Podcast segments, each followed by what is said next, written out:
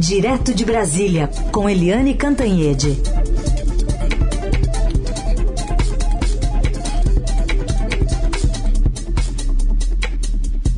Oi, Eliane, bom dia. Bom dia, Raíssa Carolina, ouvintes. Oi, Eliane, bom dia. Bom, hoje a base do governo promete partir com tudo, né, para evitar essa CPI da Covid. O presidente do Senado, Rodrigo Pacheco, prometeu ler o pedido formal ali no plenário, mas tem muita coisa que pode rolar, né? É, pode sim, pode rolar na, no Senado, pode rolar na, na, no Supremo Tribunal Federal, tem muita coisa em ebulição. Mas hoje, objetivamente, o que a gente tem é que o presidente do Senado, o senador Rodrigo Pacheco, vai fazer a leitura da CPI, ou seja, vai considerar a CPI instalada no Senado Federal.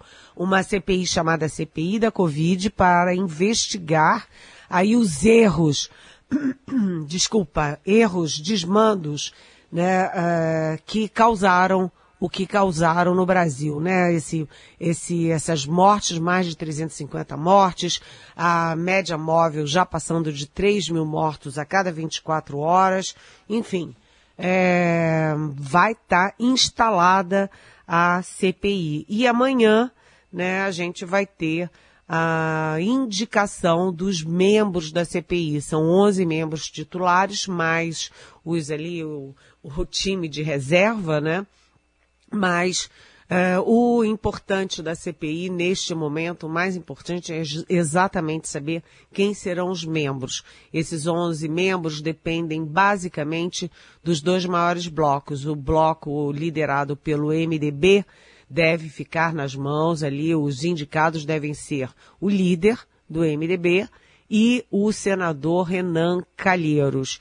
E no caso do PSDB, que também tem o mesmo número de membros do bloco do MDB, são três para cada bloco desses, o PSDB é que é a grande dúvida, porque o PSDB é tão dividido que ele tanto pode escolher um Tasso Gereissati, que é muito crítico do governo, que tem sido muito rigoroso aí para acompanhar os erros do presidente Bolsonaro, do governo no caso da pandemia, como podem, né, também os, que, os tucanos também podem escolher o senador Isalci aqui de Brasília, que é super bolsonarista, bolsonarista, que, enfim, defende, acha que tudo está certo, lindo e maravilhoso.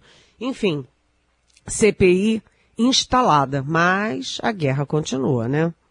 Bom, é, vamos seguir com essas variações do mesmo tema, porque amanhã também tem julgamento no Supremo, se o ministro Luiz Barroso, é, porque a decisão foi monocrática, aí o plenário pode confirmar ou não. Tem algum sinal de surpresa, Helene?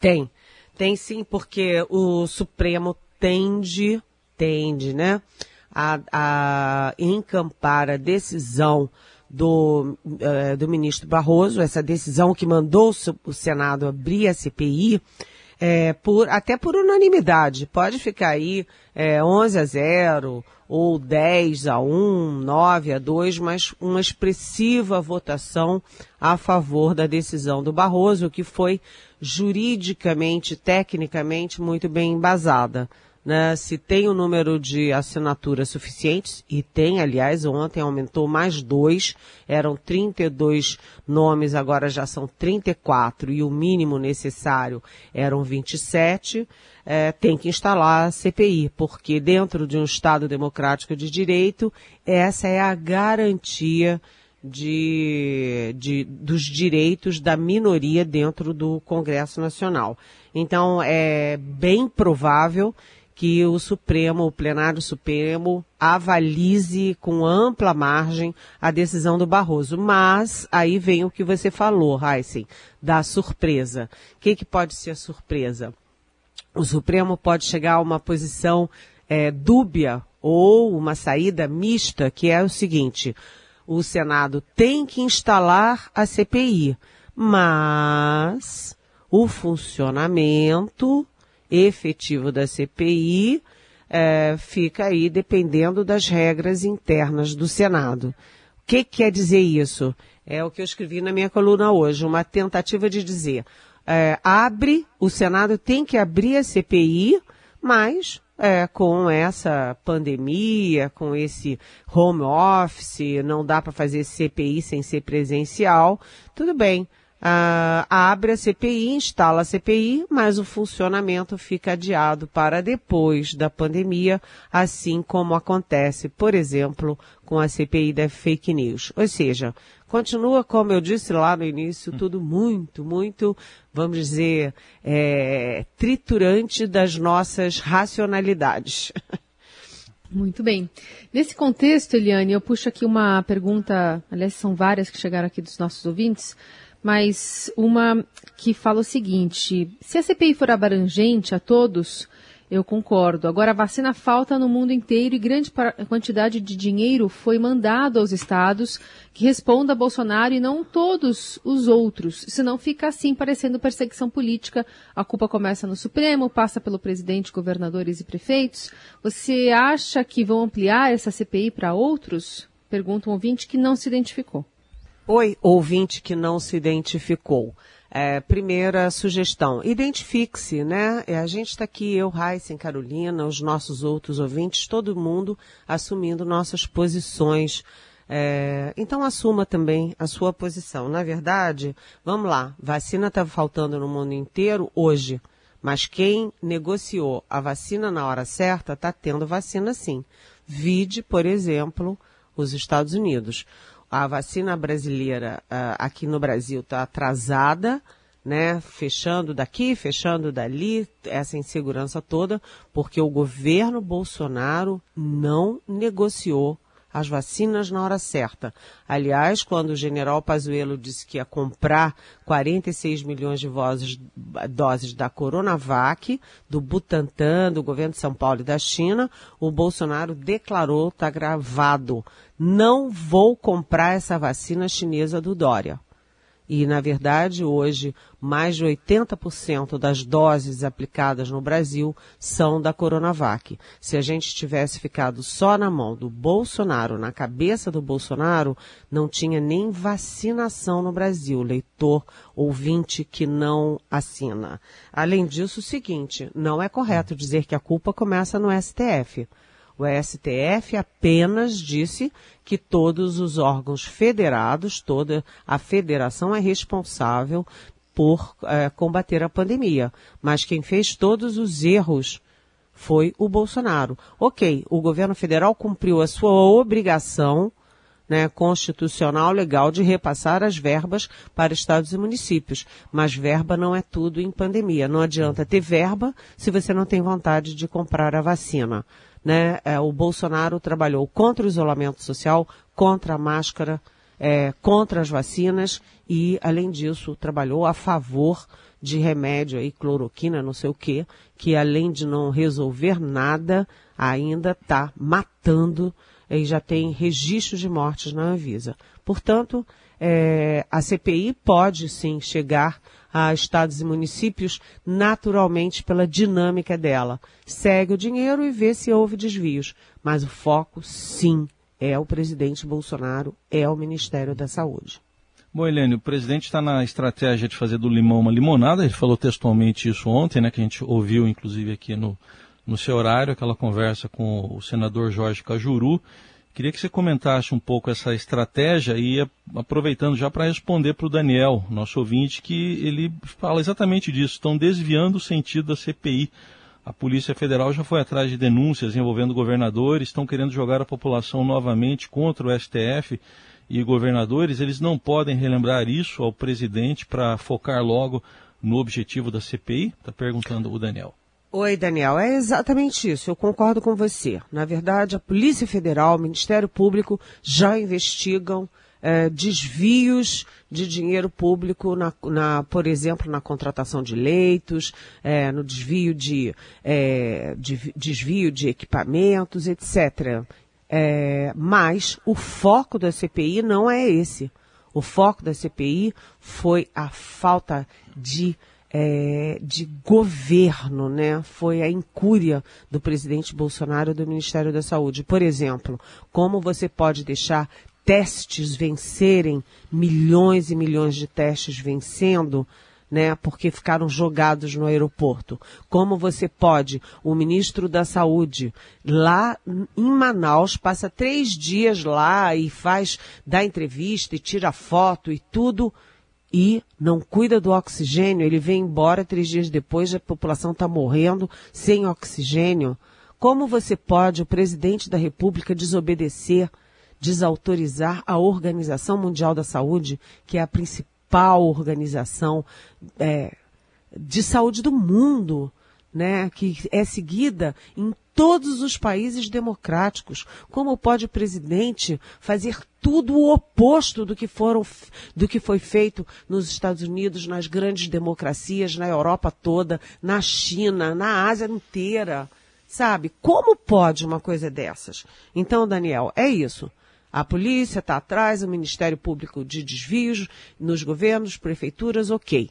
Mas o foco da CPI é como o governo brasileiro não agiu como governo, como o presidente não agiu como presidente, e nós chegamos onde chegamos. Agora, sim, é, a estratégia do presidente é fazer de, de um limão uma limonada, porque ele está botando toda a turma dele, é, todos os senadores dele, inclusive deputados, inclusive a turma da internet, para desviar o foco dele né? Como se ele não tivesse nada a ver nem com a pandemia, nem com o próprio governo. Olha, eu não sou presidente não, hein? Eu só sou candidato para 2022, não tem nada a ver com isso. Vocês ponham os cães atrás dos ministros do Supremo e os governadores e prefeitos.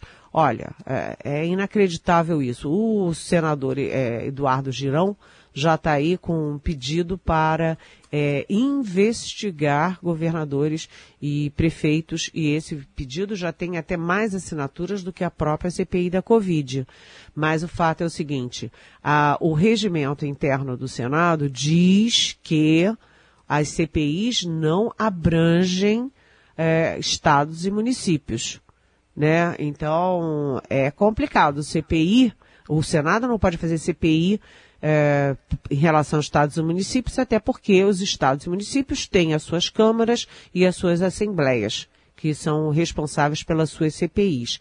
Mas, como eu disse lá no início, pode sim, se houver, vai seguindo dinheiro, houver desvios, acaba entrando no escopo da CPI naturalmente, não por forçação de barra. Na verdade, o presidente está querendo tirar o limão, que é no olho dele para fazer uma limonada a favor dele e contra todo mundo. Isso tem um ar de chantagem. Participação de Eliane Cantanhede, direto de Brasília. Agora para falar também, né, da, ainda sobre essa CPI da Covid, de um personagem que virou central nessa história toda, que veio a público no fim de semana e ontem a gente retratou aqui. O senador Jorge Cajuru, que gravou o presidente da República, né, Eliane, nessas conversas, até divulgou mais trechos ontem. O que dizer desse personagem, Eliane? É, é que figura esquisita, estranha, né? É um tanto absurda, porque o senador Cajuru conseguiu ser o alvo de todos os lados.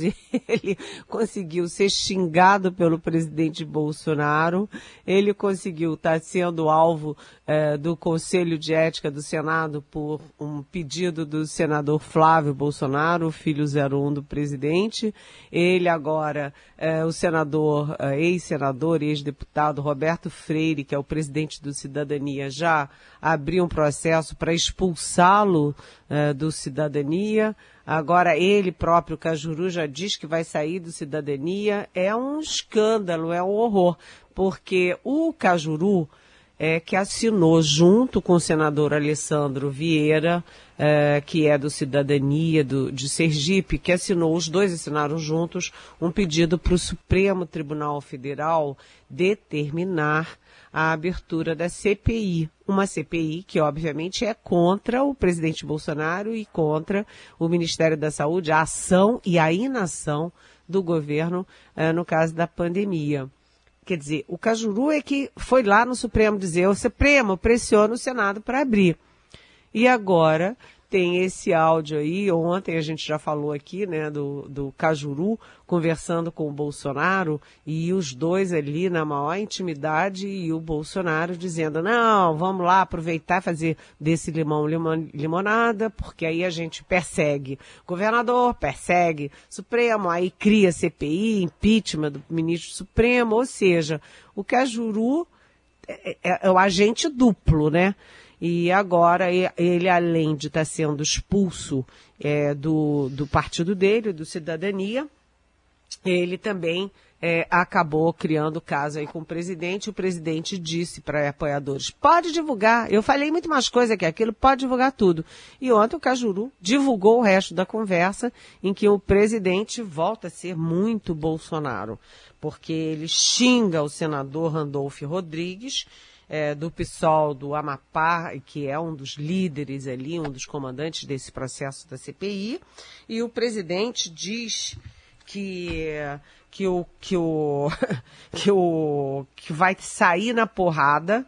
Desculpem a expressão, mas é o presidente da República falando, eu não posso censurar o presidente da República, mas o Bolsonaro disse, pois é, vou ter que sair na porrada com esse bosta desse senador Randolfo Rodrigues, é, e fala da canalhada do senador uh, Randolfo Rodrigues.